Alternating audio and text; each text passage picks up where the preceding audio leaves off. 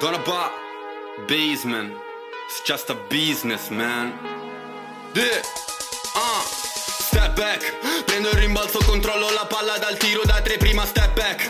Stoppata in faccia da qui non si passa non nemmeno con uno step back. Vivo per i miei colori, solo a sentire quei cori. Guarda lì fuori, sì per il campione, prepara il suo tiro, poi step back. Stavo pensando NBA, subito ho aperto milkshake. Sta decollando Mayday, sembra Vince Carter remake Step back, overhead, tripla secca sopra la sirena Sono tutti in campo, sembra un fiume in piena e non si calmeranno Dove sta il problema, frate, step back? Bentornati a NBA Milkshake, il podcast sul basket più bello del mondo con Davide Chinellato e Riccardo Fratesi. In questa puntata Player of the Night, Nicola Jokic e Damian Lillard il gran duello in Denver, Portland e poi hot and cold delle squadre calde e fredde della settimana, Miami è l'ultima spiaggia, i Lakers che cercano di evitarla e i Memphis Grizzlies sorpresa del primo giro di gara 1. Questo è NBA Milkshake. Player of the Night, il giocatore della notte sono due, in realtà Riccardo, Nicola Jokic e Damian Lillard. Oggi è martedì, se avete seguito alle prime luci dell'alba italiana perché la partita si è prolungata davvero uh, fin, fin, quasi fin oltre le 7 del mattino avete visto Nicola Jokic e Damian Lillard illuminare appunto la uh, serata dei playoff della Western Conference. Jokic ha vinto la partita per Denver era gara 2, 38 punti 8 rimbalzi, 5 assist Damian Lillard non è riuscito a far vincere Portland, sarebbe stato un clamoroso 2-0, pur mettendo 42 punti e servendo 13 assist. Lillard, secondo me, è l'unica nota positiva di una serata storta davvero per Portland. Jokic che conferma uh, che chi l'ha votato come MVP della regular season ha fatto la scelta giusta, ne aveva messi 34, così come Lillard, anche nella prima partita. Riccardo, è già la serie Jokic contro Lillard, ma lo sapevamo dall'inizio.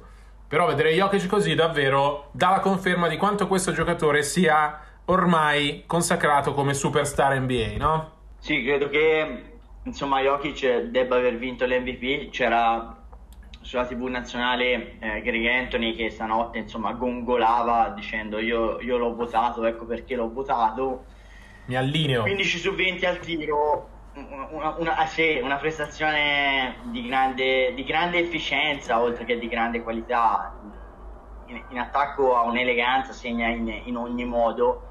Insomma, se qualcuno aveva dubbio, i dubbi ed erano legittimi nel recente passato delle sue doti insomma, da condottiero, ecco che insomma, non erano, visto anche il carattere molto guascone, esattamente scontate, io credo che insomma, le stia mettendo in mostra e risalto eh, giorno dopo giorno stanotte si è beccato anche un tecnico per proteste, stava scanna- per scannare un arbitro in una partita molto tesa, a un certo punto ha totalmente perso la testa. Diciamo che nonostante Denver fosse, fosse sopra di parecchi punti, diciamo che ci sta mettendo anche tutta quella intensità che non gli era riconosciuta, ci ha messo la continuità atletica perché ricordiamo ha giocato tutte le 72 partite di stagione regolare anche in gara 1 aveva giocato bene, insomma, non era stato certo lui il problema, insomma, 34 punti, stanotte 38, ma insomma 8 rimbalzi, 5 assist, cioè è un'arma totale in attacco assolutamente immarcabile, insomma anche in difesa il suo in qualche modo eh, lo fa, non è questa, questo punto debole eh, chissà come clamoroso in realtà.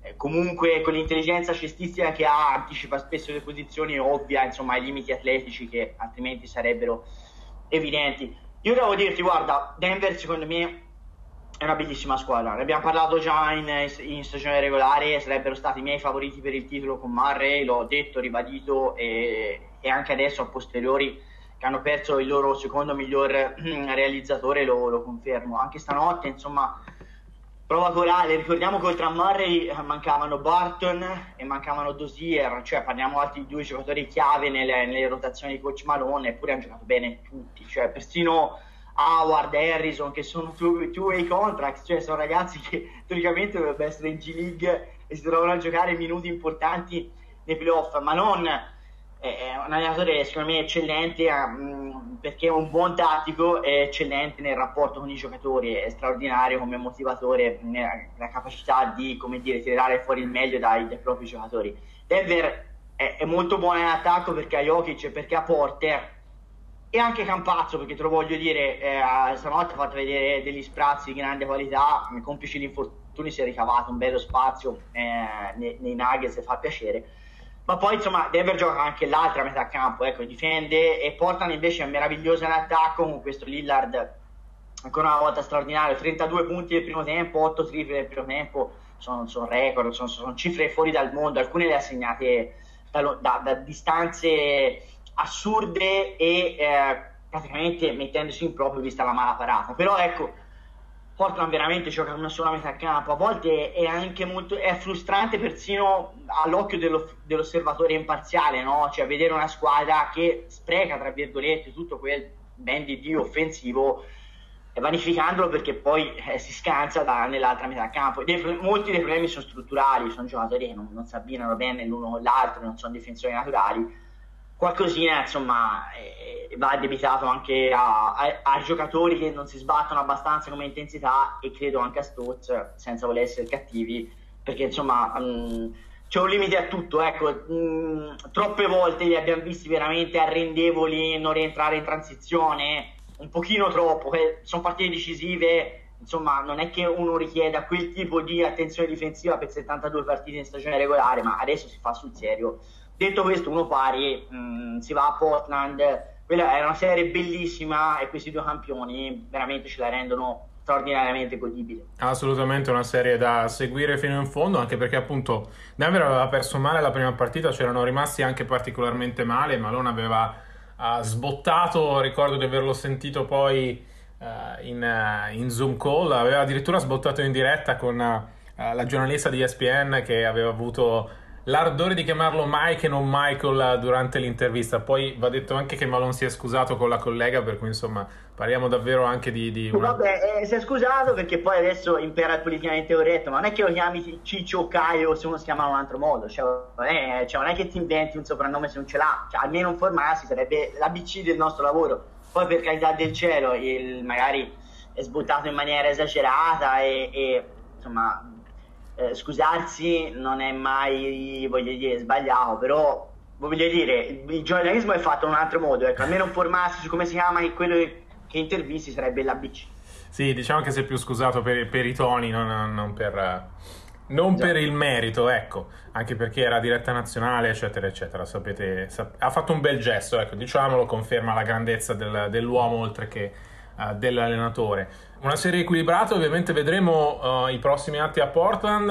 Mm, qui il fattore tifosi non, non, è, non, cambia le cose, come per esempio New York-Atlanta, dove tutte e due avranno le arene piene, uh, o Brooklyn, che abbiamo visto con quasi 15.000 persone. Portland avrà un po' più pubblico, ma uh, non sarà pieno. Non è qui che dovete cercare il grande ritorno dei tifosi, che secondo me eh, è la notizia un po' di queste prime partite. Tornando alla nostra serie, uh, Jokic grande, Lillard grande lo sapevamo, dicevo all'inizio, eh, bisogna che qualcuno dalle altre parti emerga per fare la differenza in questa serie, altrimenti secondo me si va secchi a gara 7. Da una parte gli indiziati li conosciamo, CJ McCollum, Nurkic che secondo me ha fatto male in, uh, in gara 2, tant'è che è uscito per falli.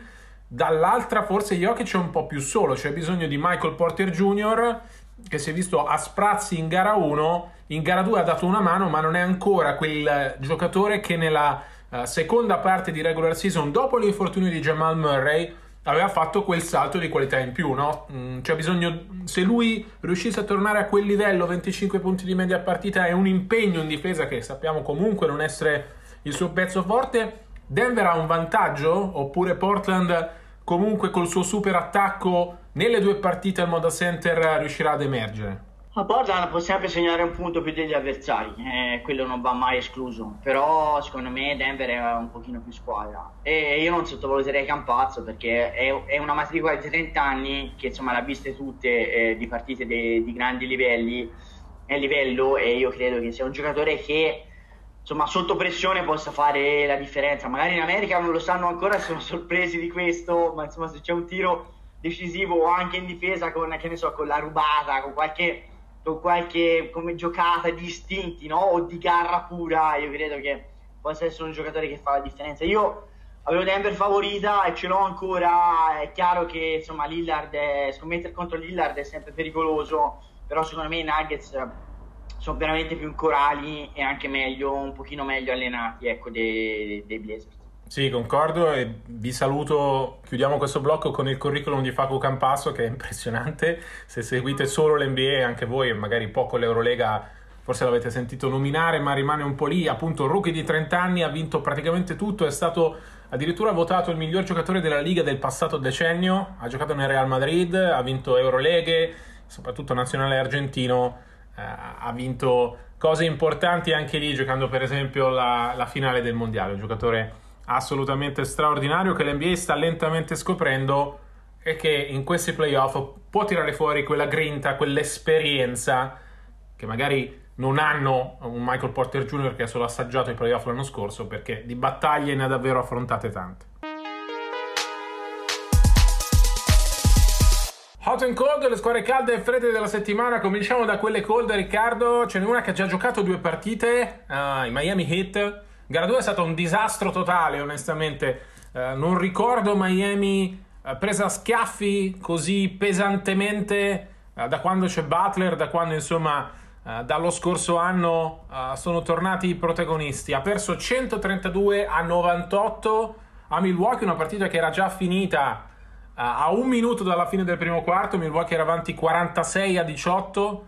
Miami onestamente ha fatto fatica, veniva da una gara 1 uh, in cui aveva perso all'ultimo canestro del supplementare e adesso torna in Florida. E perdonateci il gioco di parole splendido, idea di Riccardo devo dire, del titolo, Miami è all'ultima spiaggia assolutamente, perché all'ultima spiaggia? Uh, sono giocate appena due partite perché nessuno nella storia dei playoff è mai risalito da 3-0 per cui si torna in Florida lì ci sarà l'arena al completo ma se Miami dovesse perdere di nuovo e per come ha giocato in gara 2 onestamente non sarebbe una sorpresa entrerebbe in quell'abisso chiamato 3-0 eh, da cui nessuna squadra nella storia è mai riuscita a risalire. Ti passo la palla con le parole di Jimmy Butler ieri in Zoom Call, come al solito carattere importante per presentarsi dopo una sconfitta così.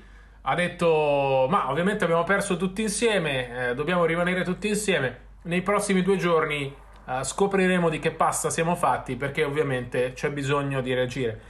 Allora Riccardo, pesando le due partite, no? la, la, buona partita di gara 1 tirata fino all'ultimo tiro del supplementare e il disastro di gara 2, mettendoci anche il carico da 90 del divario da 0-3 da cui mai nessuno è riuscito a risalire, quanto è grave la situazione di Miami? È parecchio grave, premesso che insomma, l'ultima spiaggia Miami Beach, visto che ci sono stato 6-7 volte, insomma sarei ben felice di esserci in quella spiaggia lì di questi, di questi tempi visto che finalmente è apparso il sole. Eh, no è grave secondo me. È grave perché è una situazione cioè Milwaukee è una squadra secondo me di grande qualità. Eh, secondo me è la favorita a est nonostante molti abbiano i Nets l'ho avuti fin dall'inizio come favoriti i Bucks a est. Basta, secondo me hanno rischiato tantissimo a incrociare eh, Miami e hanno sbagliato a farlo eh, potevano prendere una tra Atlanta e e, e New York. Però insomma se in gara 1 insomma era stata una partita giocata abbastanza male da entrambe le squadre in gara 2 è stato un dominio. E, e, e battere quattro volte i Bucks partendo da 0-2 insomma non è facile. E questo è, è il primo ostacolo che, che, insomma si trovano di fronte agli hit cioè non tanto e non solo rimontare da 0-2 ma rimontare una squadra di questa qualità, una squadra che ha uh, aspirazioni da titolo, secondo me, legittime, con Holiday, con Holiday in più al posto di Bledsoe nel motore. Eh, l'altro problema, secondo me, è dato dal fatto che un paio di giovani giocatori che, insomma, erano in grande ascesa nel recente passato, non dico abbiano avuto una regressione, ma quantomeno non hanno continuato la loro parabola di crescita. E parlo di Tyler Hirro, che comunque OR, eh, che eh, secondo me in passato, insomma, quest'anno ha avuto una stagione, come dire, eh, con più mm, chiaroscuri di quanto si potesse immaginare. Lo stesso Bama De Baio, firmato il contrattone, secondo me non si è espresso sul livello eh, insomma, che gli aveva fatto firmare quel contrattone. È stato un pochino più simile a quello, purtroppo, visto nelle finals, acciaccato che insomma, quello che aveva portato Miami sino alle finals. Butler non può fare pentole e coperchi, secondo me insomma, hanno sbagliato la trade di Oladipo come avevo scritto allora e poi insomma eh, Oladipo si è anche fatto male, hanno perso insomma Olini che ha fatto benissimo a Houston, Bradley poteva essere un giocatore utile e alla fine sono stati anche sfortunati, però la Dipo è un giocatore che era rotto, si sapeva, per cui cioè, mh, sono andati a cercarsi guai e l'hanno trovati. Eh, Bielizza non gioca mai, altro giocatore che è arrivato da quella trade, quella è stata una trade sicuramente pasticciata. E Arisa, per quanto un'altra aggiunta dal mercato, per quanto difensivamente dia molto, no? un giocatore molto utile che negli schemi di Spöstra è molto prezioso difensivamente, in attacco sto, sto tiro non entra mai. È chiaro che diventa un po' un problema perché comunque è una squadra che ha bisogno eh, di giocare in 5 in attacco perché è una squadra molto corale, se, se, se, se perdi dei, dei, giocatori diventi monodimensionale molto più prevedibile. Per cui ti dico, è una situazione, io credo che insomma gara 3 Miami darà l'anima non sarei stupito se Butler facesse un partitone e la portassero a casa. Però sulla serie io credo che questo 2-0 sia pesante. Quel supplementare di gara 1 a posteriori potrebbe risultare decisivo. Sì uh, concordo. Sicuramente uh, Miami è in difficoltà non tanto perché ha perso male questa gara 2 ma un po' guardando tutto quello che è successo in queste prime due partite, c'è molto più del risultato in gara 2, c'è la conferma che De Baio non gira ed è fondamentale che De Baio sia anche il secondo violino dietro Butler, c'è la conferma che Butler stesso non sta girando. In gara 1 è stato fantastico nei momenti decisivi, ma se guardate alla sua partita non ha giocato all'altezza di Butler, è un cagnaccio capace di fare le cose giuste al momento giusto, mi riferisco ovviamente alla penetrazione che è valsa il, il, supplementare, ma in generale la partita di Butler onestamente non è stata positiva, è un grande campione capace di tirar fuori il meglio nei grandi momenti, ma se guardiamo a quello che ha fatto in queste prime due partite è andato male, decisamente non mi sembra a livello dello scorso anno uh, quando era stato fenomenale nei playoff portando la squadra uh, fino a giocarsi gara 6. Credo che il riscatto degli hit debba partire da loro due, da Bam soprattutto. E uh, un'altra delle cose che ha detto Butler è che forse io e Adebayo dobbiamo essere più aggressivi in alcuni momenti. La nostra tendenza, per come siamo fatti, è quella di uh, pensare prima di tutto a coinvolgere i nostri compagni nel gioco. Però forse in questo momento c'è bisogno che noi siamo aggressivi, che proviamo a fare la differenza in prima persona. Il problema è che dall'altra parte c'è una squadra rodata, in gran forma, capace di raggiungere picchi come quella di gara 2. Milwaukee secondo me non è sempre quella di gara 2, ma può arrivare al livello di gara 2 e quando lo fa è imbattibile, non solo per il tiro da 3 che è stato quello che ha deciso la partita, Milwaukee ha messo 22 triple, ma per l'organizzazione generale. Quando ho chiesto ai vari giocatori qual è la cosa che ha veramente fatto la differenza, la risposta è stata la difesa. Lì Milwaukee deve costruire il suo castello. Se Milwaukee difende bene come ha fatto in gara 2 che ha tenuto Miami sotto i 100 punti, ma anche in gara 1 dove aveva annullato Butler, aveva annullato De Baio. Se Milwaukee difende così per Miami è durissima. La spinta del pubblico saranno, sarà l'arena piena uh, all'ex American Airlines Arena, ormai non si chiama così, può fare la differenza. Sappiamo quanto i role player sentono molto la differenza tra casa e trasferta e questa sarà la prima volta per, tutti, per i giocatori di tutte e due le squadre che giocano in un'arena piena. Può essere ovviamente un aumento di fiducia per i giocatori di Miami, ne hanno bisogno, può dare fastidio a qualcuno dei giocatori di rotazione di Milwaukee, ma Milwaukee è molto solida, Holiday secondo me fantastico in questa serie al di là dei numeri, Miami invece solida. Assolutamente non lo è, è in un momento difficile. Quello che potrebbe segnare un'uscita prematura dai playoff, perché ovviamente dopo essere arrivati alle finals l'anno scorso gli Heat avevano uh, ben altre ambizioni. A proposito dei finals, Riccardo, l'altra faccia delle finals 2020 ovviamente sono i Lakers. Qui ci spendiamo in giudizi meno netti perché abbiamo visto solo una partita.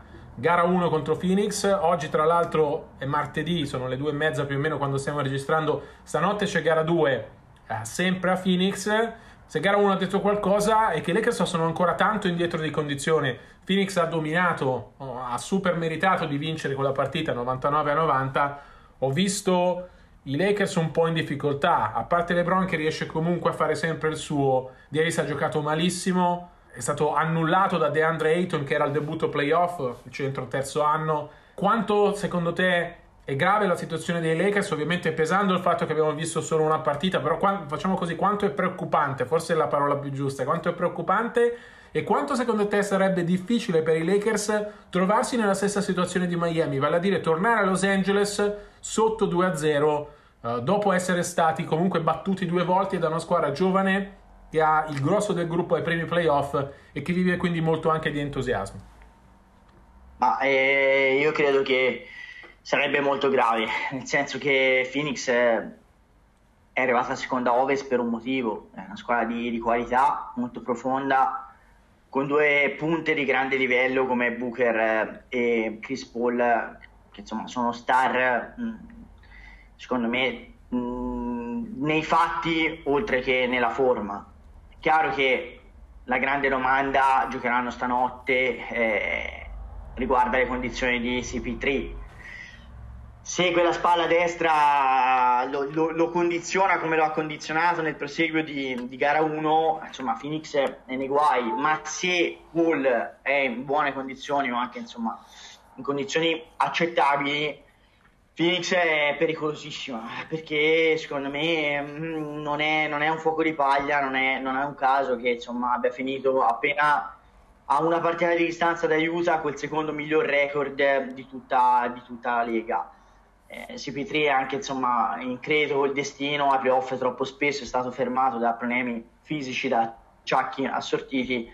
Io veramente spero da amante della pallacanestro che, che ci sia e poi insomma vinca la squadra più forte però quantomeno se la possano giocare alla pari. Magari come i tifosi Lakers lo sperano meno di me.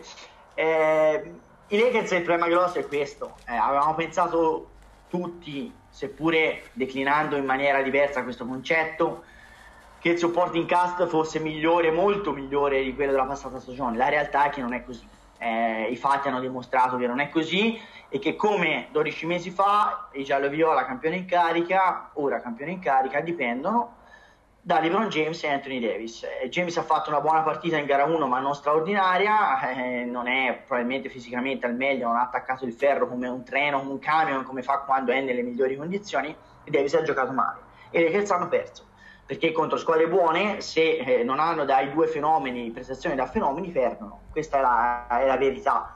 Eh, l'abbiamo visto quando sono mancati per infortuni entrambi diventano una squadra mediocre. È chiaro che togli i due migliori giocatori a eh, tutte le squadre contender ed è così per la maggior parte eh, però i limiti offensivi dei Lakers sono clamorosi. Cioè come dimostrano anche 90 punti di, di gara 1 tra l'altro pur tirando una caterva di tiri liberi io mi aspetto un Davis molto diverso e quindi credo che i Lakers la possono giocare se poi non è al meglio e, ehm, e Davis giocherà alla grande per i suoi livelli, credo possano vincere, ma eh, sono, tra l'altro sono leggermente favoriti dagli scommettitori in gara 2. Però è una gara già, come dici tu, insomma, fondamentale, perché andare sotto 0-2 veramente metterebbe in difficoltà i Lakers e potremmo clamorosamente avere le finaliste della scorsa stagione fuori al primo turno. Sì, è uno scenario uh, non impensabile per quello che abbiamo visto in gara 1. Onestamente mi aspetto una, un riscatto dai Lakers, un riscatto da Davis che tra l'altro contro Phoenix in regular season aveva giocato la sua miglior partita della stagione. Credo ci sia bisogno di questo onestamente. E, um, hai parlato dei problemi del supporting cast, ci sono. Uh, Schroeder per esempio che sarebbe uno di quelli che dovrebbero fare la differenza, ricordiamo che ha avuto il Covid per cui Uh, non è sicuramente al meglio e ricordiamo soprattutto che i Lakers giocano con una rotazione che prevede Andre Drummond che praticamente non hanno mai provato in stagione. Eh, questa sarà credo la quinta volta uh, questa sera quando torneranno in campo che eh, i Lakers giocano con un quintetto con Schroeder, Caldwell Pope, uh, LeBron, Anthony Davis e Andre Drummond.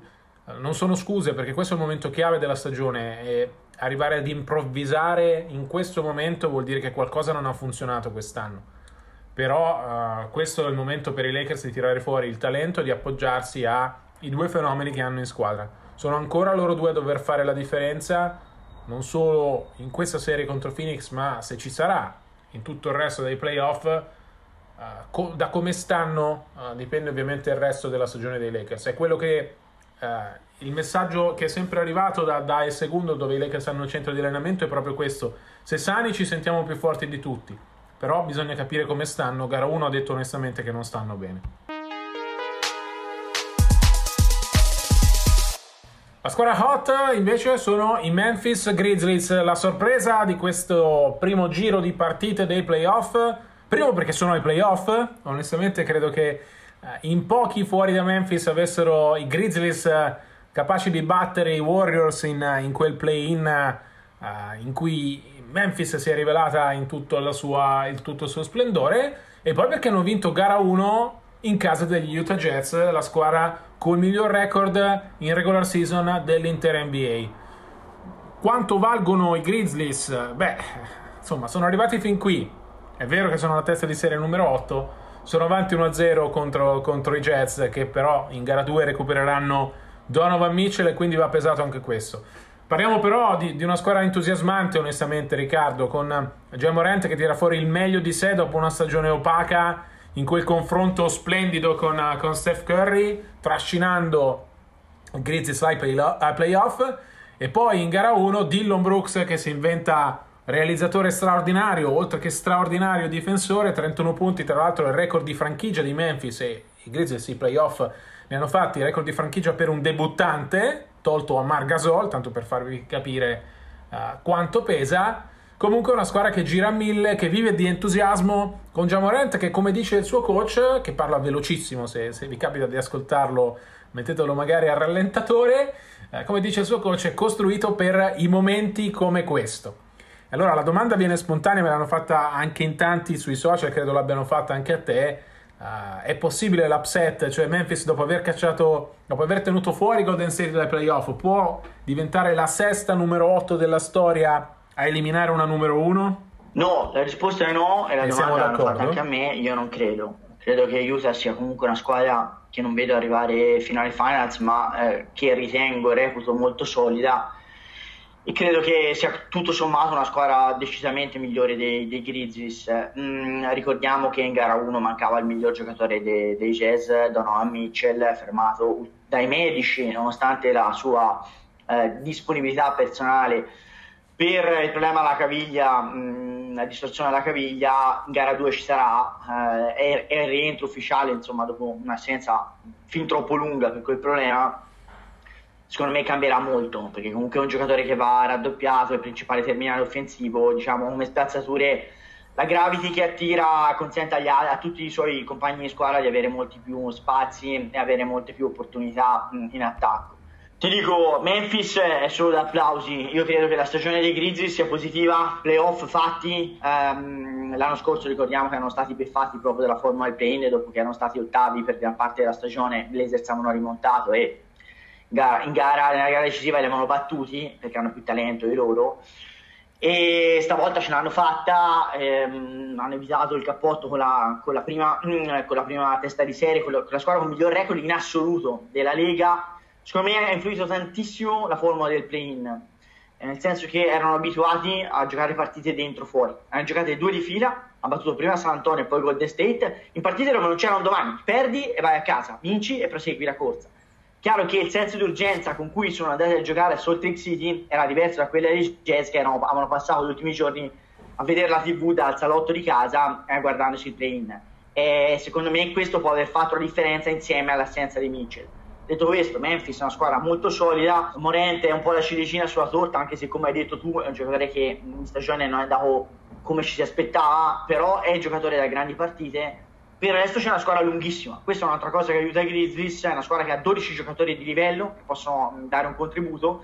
Eh, eh, in queste partite decisive sono rimasti fuori giocatori come Winslow e Clark, che sono buoni, ottimi giocatori dalla rotazione. Proprio neanche, non hanno giocato neanche un minuto. Magari non hanno punte straordinarie, ma una squadra che in Valenciunas ha avuto un centro estremamente eh, concreto e eh, affidabile per tutta la stagione. In Brooks hanno Cagnaccio in difesa, in Morente hanno un giocatore comunque che con la partita in bilico non ha paura di prendersi le responsabilità e in assoluto hanno, un, ripeto, tanti tanti giocatori che possono portare il mattoncino. Voglio fare l'ultima citazione mh, e poi chiudo il mio intervento su Slomo, direi che eh, Anderson è, è veramente cioè, ha giocato benissimo in gara 1, se non sbaglio, 6 rubate, esatto. ah, questi ritmi cadenzati, ma 6 rubate è veramente diventato un giocatore mh, eccellente, è, è, sempre stato un giocatore intelligente molto duttile, ma è uno dei giocatori secondo me più sottovalutati della Lega, in una Lega in cui si mh, valuta troppo spesso le misurazioni atletiche rispetto alla qualità e alla conoscenza del gioco e, e la sua conoscenza del gioco, i suoi istinti per la pallacanestro sono straordinari secondo me. Assolutamente d'accordo su Slomo, c'è stata una scena abbastanza comica, un contropiede suo al rallentatore, così al rallentatore che ha mandato fuori giri Favors non perché l'ha bruciato, ma perché Favors era convinto che fosse già arrivato al ferro mentre Slomo stava ancora con comodo prendendo il tempo per saltare. Davvero un giocatore strano da vedere se avete visto i Grizzlies vi rendete conto probabilmente di quanto sia lento in quello che fa, a differenza degli altri che vanno alla velocità della luce, ma in quanto sia efficace perché davvero è una delle chiavi del successo di questi Grizzlies. La penso anch'io come te sul fatto che uh, Utah resti comunque la favorita di questa serie, che il ritorno uh, di Donovan Mitchell possa cambiare tutto, anche se è fermo da un mese e mezzo per, uh, per un problema alla caviglia, ha giocato l'ultima volta il 16 aprile, però ecco con Mitchell Utah torna al completo. Uh, avrà bisogno secondo me di più da Rudy Gobert che mi ha deluso nel duello con Valanciunas che penso abbia nettamente vinto Valanciunas in gara 1 però ha bisogno di Mitchell che sia il leader che sia il punto di riferimento uh, che è un po' mancato ai Jets uh, nella prima partita si è acceso Bogdanovic nel quarto periodo quando sono riusciti a rimontare e a riaprire una partita che sembrava chiusa nel complesso però Utah non ha mai avuto quel go to guy quella stella che serve nei playoff quello a cui appoggiarsi e chiedere cose straordinarie anche nei momenti complicati che pure i Jets hanno uh, passato. Vedremo ovviamente come andrà. Vi ricordo che la seconda partita della serie tra uh, Utah e Memphis si gioca sempre a Salt Lake City, dove ci sono uh, circa 13.000 tifosi ed è bellissimo rivedere i tifosi nelle arene. Si gioca alle 4 della notte italiana tra mercoledì e giovedì. Si chiude qui la puntata numero 28 nella terza stagione di NBA Milkshake. Noi vi ricordiamo che per tutti gli aggiornamenti NBA 24-7 ci trovate anche la notte.